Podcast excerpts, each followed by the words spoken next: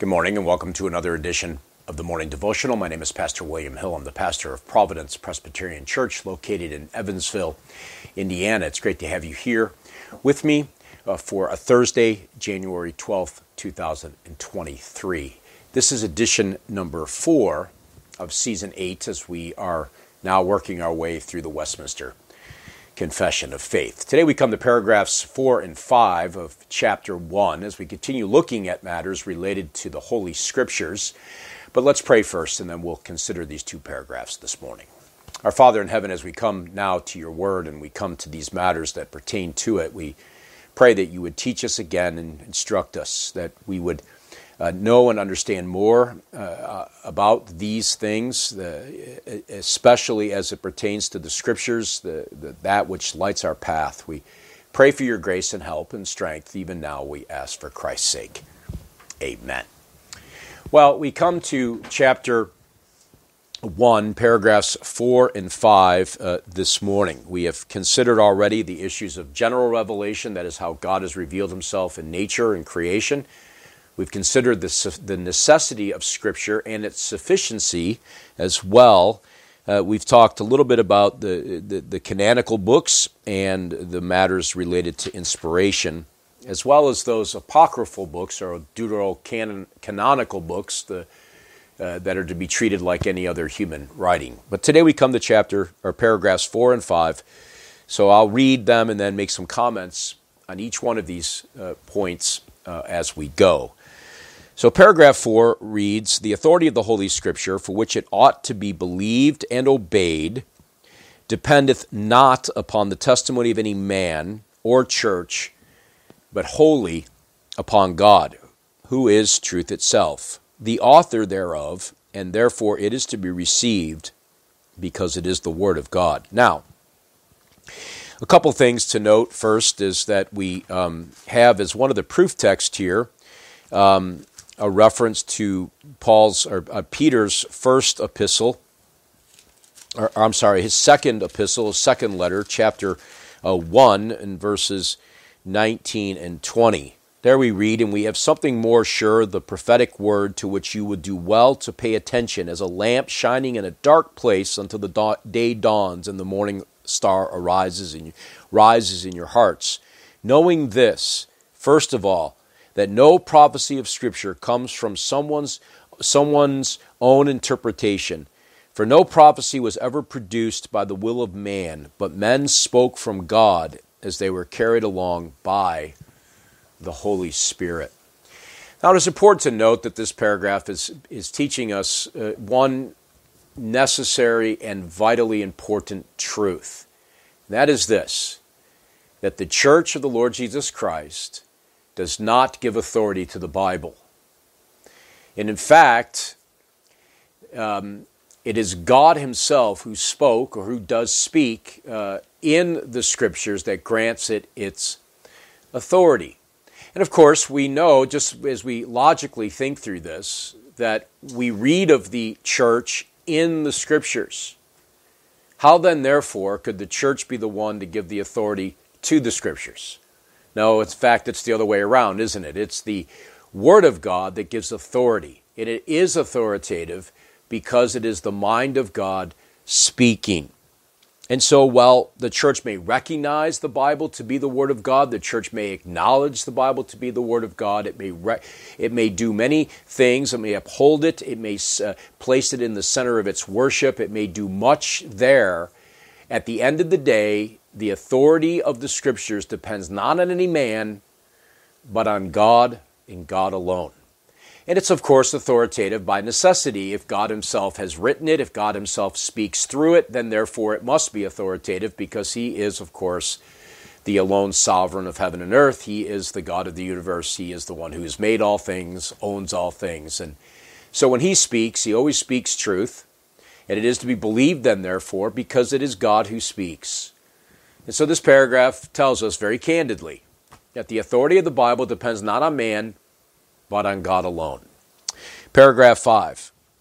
We may be moved and induced by the testimony of the church to an high and reverent esteem of the Holy Scripture, and the heavenliness of the matter, the efficacy of the doctrine, the majesty of the style, the consent of all the parts, the scope of the whole, which is to give all glory to God, the full discovery it makes of the only way of man's salvation, the many other incomparable excellencies, and the entire perfection thereof are arguments whereby it doth abundantly evidence itself to be the Word of God, yet, notwithstanding, our full persuasion and assurance of the infallible truth and divine authority thereof is from the inward work of the Holy Spirit, bearing witness by and with the Word in our hearts.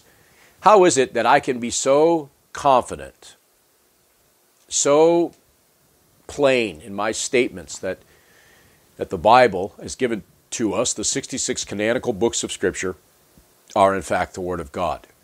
Did I come to that understanding based on the matters that are given in the early sections of chapter of paragraph five. They're, they're, they're good things, uh, all of them that are stated here uh, the testimony of the church, the high and reverent esteem of the scriptures as they give testimony to them, the heavenly, heavenliness, heavenliness of the matter, the efficacy of the doctrine, that is to say, the effects it has and the way it works, the majesty of the style, just the way it's written. The consent of all the parts and how it agrees with one another throughout the course of 66 books over, written over 1500 years by 40 plus authors and they all agree. Certainly these things are very powerful evidences by which it's it, it could be argued that it, no one else but God could have written these things. But due to the sinfulness of man and our hard hearts and the dullness of our own minds, the only way we ever will come to a full persuasion of these matters is if the Holy Spirit Himself convinces, of the, convinces us of this truth that the Word of God given is in fact the Word of God. It is the mind of God. It is the will of God. And the only way I will ever know that or ever believe that is if it is uh, when the Holy God, the Holy Spirit, convinces me of these things. So it's not through any ingenuity, intellect, uh, more learning, more studies in school, uh, sound Bible teachers and pastors. All of those things may be helpful means by which it leads one to believe the Word of God is the Word of God. But the only way we're really going to believe it is if the Holy Spirit convinces us of this truth. And for all of those who love the scriptures and believe it to be the Word of God, that is why you believe it's the Word of God, because the Holy Spirit has so convinced you of that truth. It strips us, doesn't it, of the arrogance that often accompanies our own sinful ways. Uh, it, it strips us of all the hubris that tends to happen in these kinds of discussions. And it leads us really to stand in awe of the fact that the Holy Spirit, who penned the scriptures, would be pleased to convince me of the mind and will of God as contained in the written word. And all we can do is stand in thankful acknowledgement to this truth, and we could do uh, nothing else. We know in 2 Timothy 3 16 and 17 that all scripture is inspired by God, it is given by God. It's profitable for the things, and we've talked about what those things are, that the man of God may be, be competent, equipped for every good work. And those things are all great and they're true. But why do we believe them to be true? Because we're smarter than the guy next door, we're more intelligent than somebody else, that we've had more studies and classes, we went to Sunday school all of our lives? No. The reason we believe it to be true is because the Holy Spirit, who penned these things, has convinced us of it. Now, as those who have received the benefit of the Spirit, have received that grace, we should do something with it. We shouldn't just sit idly by and say, well, that's great. I believe the Bible is the Word of God. So what? Well, so what is that as we are convinced of this truth, then therefore, we should live it. We should meditate upon it day and night. We should read the Word of God. We should spend time in it. We should recognize that when we're reading the Scriptures, we're reading the very word and mind of the living and true God who made all things, orders all things, upholds all things.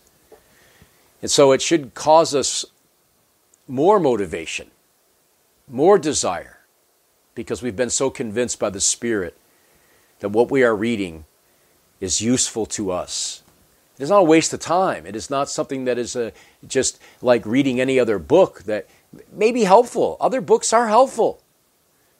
But this book is unlike any other book because it was penned by the very God who made all things, who penned these things for our good and our benefit, that we might grow in our understanding of the grace and knowledge of the Lord Jesus Christ, and we, we might be guided in our steps and our path as we journey in this Christian life. But all of that is true because the Holy Spirit has convinced us that what we are reading is really the very Word of the living God given to His church. Well, I trust these times are helpful for you. I hope they are. If you have any comments or questions, you can leave me a note. The way to reach me is there before you on the screen. And so until the Friday edition, when we continue looking at chapter 1 of, um, of the Westminster Confession of Faith, may the Lord help you today. May you spend time in His Word. May you give praise to Him for giving it to you and convincing you of it. And may you then seek to do that which you read and hear. God bless.